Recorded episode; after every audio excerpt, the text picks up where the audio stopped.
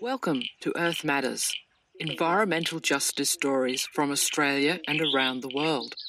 This story was produced on the land of the Walbunja people of the Yuin Nation, supported by Radio 3CR on Wurundjeri country in Melbourne, Um, and broadcast across this continent via the Community Radio Network. Hello, I'm the show host, Beck Horridge. I pay my respects to the elders, past, present, and emerging. I think a vote for yes is a vote for hope and opportunity, whereas a vote for no just gives me more of the same. So, do you want to be in the tent or do you want to be outside the tent throwing rocks at it? The choice is yours. Uh, I'd rather be in the tent and change the system from the inside.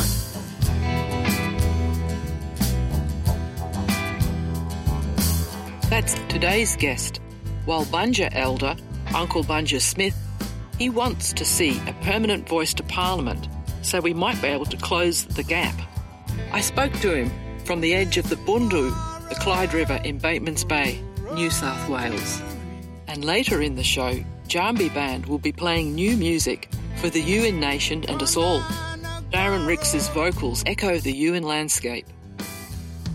Then five trying, then five trying.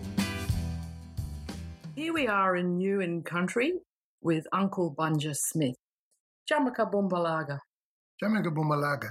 And we're looking over Bundu, which is the Clyde River. It's actually known as one of the least polluted waterways of any major river in Australia. Welcome to Earth Matters, Uncle Bunja Smith. Thank you. Thank you so much, Rebecca. And yes, the Bundu, while it is recognised as one of the, the least polluted rivers, I noticed it change.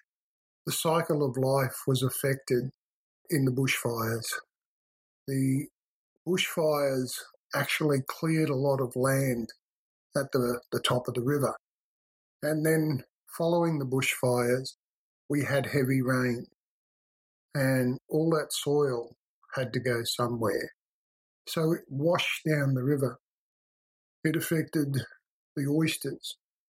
It affected the, the fish. I hadn't seen any porpoises or dolphins in the Bundu for quite a while since the bushfires. And it was only approximately two weeks ago that I saw dolphins swimming at Casey's Beach. So I can say from that that life is returning, but it was heavily affected by the bushfires and the following rains. Uncle Bunja Smith has a lifetime of experience uh, working with Aboriginal people and the whole community, and he's been speaking around Yuin country, the South Coast area, asking people to become informed, at least about what the voice is. Let's dive in, Uncle, and could you just tell me a bit about the voice? The history is that since the Gough Whitlam government, we have had a voice to Parliament in the form of an advisory body in one way, shape, or form. And the issue with that is that every time we had a change of government, we have a change of advisory. It started with the NACC, the National Aboriginal Consultative Committee, under Gough Whitlam. And then when Malcolm Fraser took over, he changed it and it became the NAC, the National Aboriginal Congress. And then the NAC under the Hawke government was abolished. And a couple of years later, Hawke established ATSIC. So it appears that every time we get a, a change of government, as I said, we get a change of advisory. And Aboriginal people are getting tired of this because it's not working probably because of one reason is that they throw the baby out with the bathwater. I think advisories are good and necessary. Um, but when you continually change it for your own benefit, not the people's benefit, then it's derogatory. It, it doesn't work for us. Now, what's happened is in and around 2016, 2017, there was a movement from the people around the Redfern statement, and there was also movement from government wondering or questioning how can we get Aboriginal people into the Constitution? And if you remember, John Howard wanted to put us in the preamble. So going way back to then, there has been discussions around putting Aboriginal people in the Constitution. And what does it look like? How will we do it? And a group of 250 Aboriginal leaders at the time were gathered, paid for by the government to go to Uluru and have a constitutional convention. That's what they were there for. They were there to discuss how to get Aboriginal people into the Constitution. Now, whenever you get uh, a large crowd of anybody together, it's very hard to get consensus, you know, because everyone is going to be a, a different opinion. Some will like blue, some will like green, some will like yellow, you know, and and that's what makes us rich, is that we have all these different opinions, ideas, and it's how to work together. So after gathering for quite a few days and discussing quite a lot of things, including treaty, they came up with a one page document called the Uluru Statement. And that's where it was born from from a constitutional convention at Uluru in 2017. And it was given, presented as a gift for all of Australia.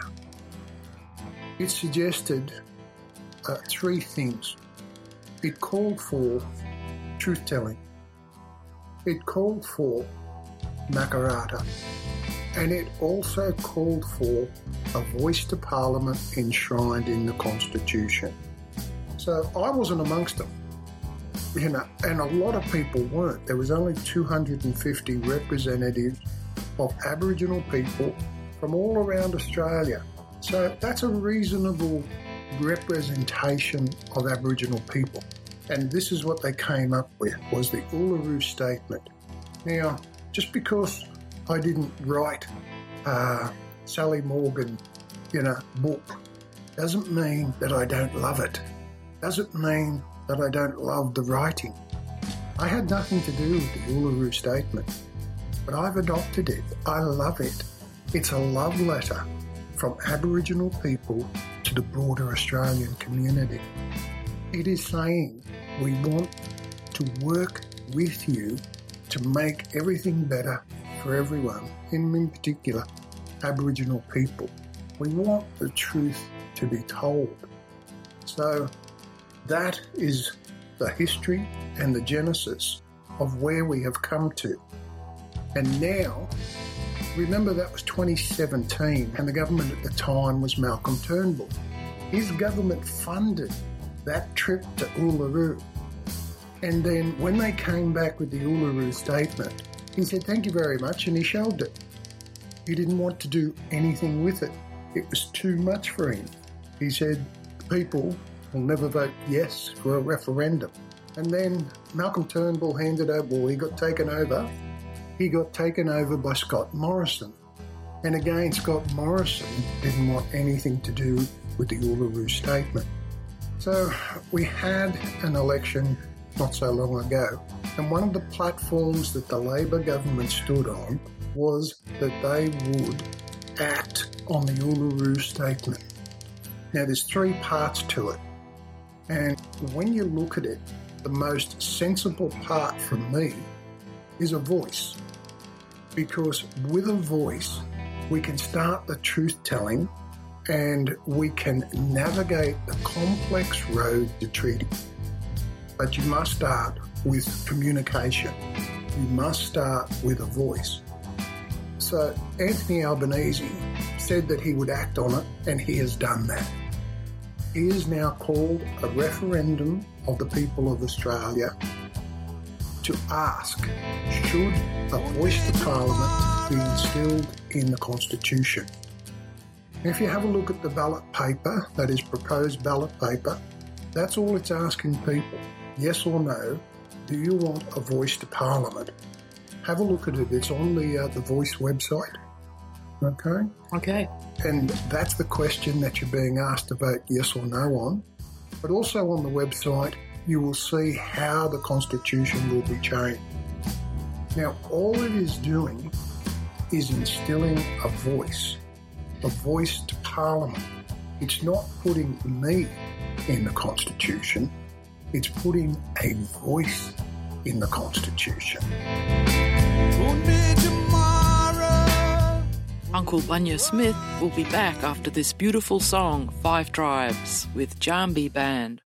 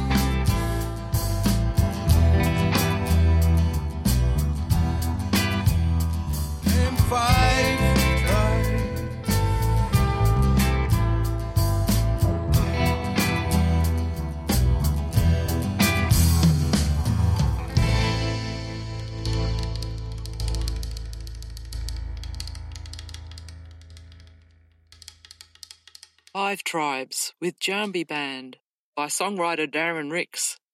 Darren is a Gunai Kurnai man, the nephew of Archie Roach.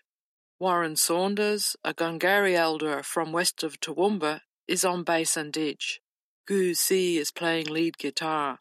And that lilting drum beat is Richard Ploog, former drummer for the church band. I'm all ears to hear more from Djaarmby Band. They're releasing a five track EP soon, and you can find two other tracks written by Warren Saunders, Wallaby Wombat, and Loverly on Bandcamp. You're listening to Earth Matters on the Community Radio Network. Today on Earth Matters, we're with Walbunja elder Uncle Bunja Smith. He says he wants to see a permanent voice to Parliament so we may be able to close the gap and asks people to get informed and have a think about it. Got to do a little bit of uh, research to get to the truth of this matter. Sadly, there's there's a lot of mistruths and, and ugliness happening around uh, encouraging people that this is a bad thing. No, I don't believe it's a bad thing. Um, remember that when you look at it, it is not Aboriginal people being put in the Constitution, it's an Aboriginal voice that will be put in the Constitution. And I think that's a good thing because, as a start, you must have a dialogue, you must have an avenue of communication. That's a voice. So it's a great place to start. I don't think it's perfect, but I think it's the step, the right step in the right direction. Now, it gets a little bit more complex, uh, Rebecca. The voice, while permanent in the Constitution, the makeup, the model can always be changed by successive governments because they will have the power of what the voice looks like. But they must have a voice. So, you know, it's caused a lot of consternation and a, and a lot of uh, anger, a lot of resentment, a lot of confusion. Uh, but the sadness for me is that it's also uh, thrown a spotlight on racism in Australia. On Facebook recently, there was a post that said, uh, first comes the voice, then comes the invoice. Um, hmm. It wasn't so much that comment that worried me. It was the comments from the people underneath on Facebook. One of them from a lady said, we should charge them for using our infrastructure. Actually, quote, we should invoice them for using our infrastructure. And then someone replied to her, yes, maybe they will go back and live in bark huts. You know, this is this is out there. And this is truth. So that's what saddens me, is that it has got down to that level of ugliness.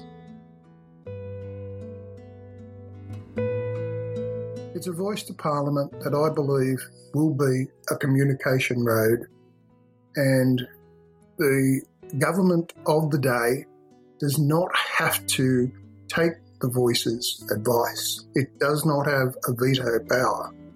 So some people are saying, some Aboriginal people are saying, well, it's a white elephant. If they, they don't have to take the advice, what's the good of it? Well, I think something is better than nothing. I think a vote for yes is a vote for hope and opportunity, whereas a vote for no just gives me more of the same. So, do you want to be in the tent or you want to be outside the tent throwing rocks at it. The choice is yours. Uh, I'd rather be in the tent and change the system from the inside. Uncle Bunja Smith, I'm so grateful that you've come to talk to me and everybody here at Earth Matters. There's a lot more I could learn, and I'm hoping so much to have you and your friends on the show later in the year. Wallahani. Wallahani, Rebecca, and look, thank you so much.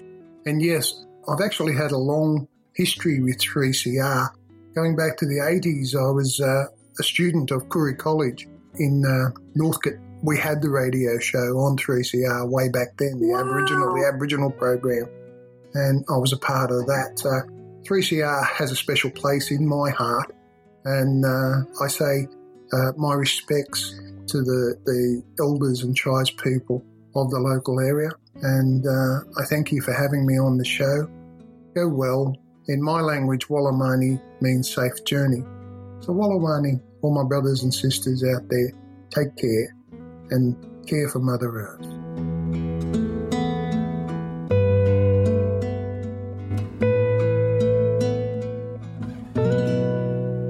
The Australian climate movement has thrown its support behind writing yes to the voice. 43 climate organisations and groups representing a movement of over 2 million Australians who are into healthy climate and thriving environment and are rooted in the values of justice and equality and fairness have signed a public letter supporting yes to the voice. These climate groups include Original Power, Australian Conservation Foundation, Oxfam, Get Up, Greenpeace, Environmental Justice Australia, Climate Council, World Wildlife Fund, Australian Parents for Climate Action, Farmers for Climate Action, the Australia Institute, Tipping Point, the Beyond Gas Network, and so many other climate groups around the country are supporting the yes vote on October the 14th. I'd like to read you the statement that they recently put out. Australia is home to the oldest continuous culture on Earth. Aboriginal and Torres Strait Islander people have been caring for country for millennia. First Nations people are the first scientists and leaders in nature restoration, land management, and climate solutions. We stand together as leaders representing a movement of over 2 million Australians whose commitment to a healthy climate and thriving environment is rooted in the shared values of justice, equality, and fairness. Australians are being asked to vote in a referendum to recognise Aboriginal and Torres Strait Islander peoples in the Constitution and establish an Aboriginal and Torres Strait Islander voice. We wholeheartedly support writing yes in this referendum. By writing yes, we support a pathway for meaningful, transformative change. This referendum calls upon us to reflect upon our colonial history and envision a future where First Nations justice, truth telling, and treaty help us move towards a brighter future together. We know what it takes to demand ambitious change and challenge entrenched systems. We lead movements that bravely challenge the status quo. The Australian climate movement has stood up to vested interest groups attempting to impede meaningful action on climate change in this country. These same political culture wars are now attempting to fuel racism and divide us. Our support for writing yes is based on the fundamental principle that laws and policies are more effective when those who are affected by them have a voice. We firmly believe in demanding substantive change rather than mere symbolism, and we view this referendum as a step in the right direction. History has shown us that previous representative bodies for First Nations people have been dismantled by the government of the day at will, but by writing yes in the referendum, Australians everywhere can establish a permanent representative body that boldly advocates for the needs and aspirations of First Nations people, recognising and respecting the knowledge, cultures, stories, and languages of Aboriginal and Torres Strait Islander peoples will help us move forward from our past and progress together towards a brighter future. First Nations communities are at the front line of climate impacts in this country. There is no climate justice without First Nations justice. By ensuring that First Nations communities are represented in shaping national policies, we can achieve better health, environment, and climate outcomes. We encourage all Australians to listen with an open heart and mind through this historic moment. Together, we share a vision for the future as a nation that values justice, equality, and fairness for all people. Together, let us write yes. And that is the statement by 43 of Australia's climate groups, some of the largest groups and some of the most effective groups spread right around this country. Find online details about The Voice at voice.gov.au. You've been listening to Earth Matters, Community Radio's National Environment Justice Program. I'm Beck Horridge. If you've missed any of today's show, you can find our podcasts, at 3cr.org.au forward slash Earth Matters. Earth Matters would like to thank the Community Broadcasting Foundation for their financial support and the Community Radio Network for getting the program out to you. Earth Matters is produced on the studios of 3CR on Wurundjeri country. If you'd like to get in contact, you can send us an email at earthmatters3cr at gmail.com or go to our Facebook or Instagram page. I hope you can tune in next time for more Earth Matters. Five tribes. Here's Five Tribes with Djaarmby Band. Then five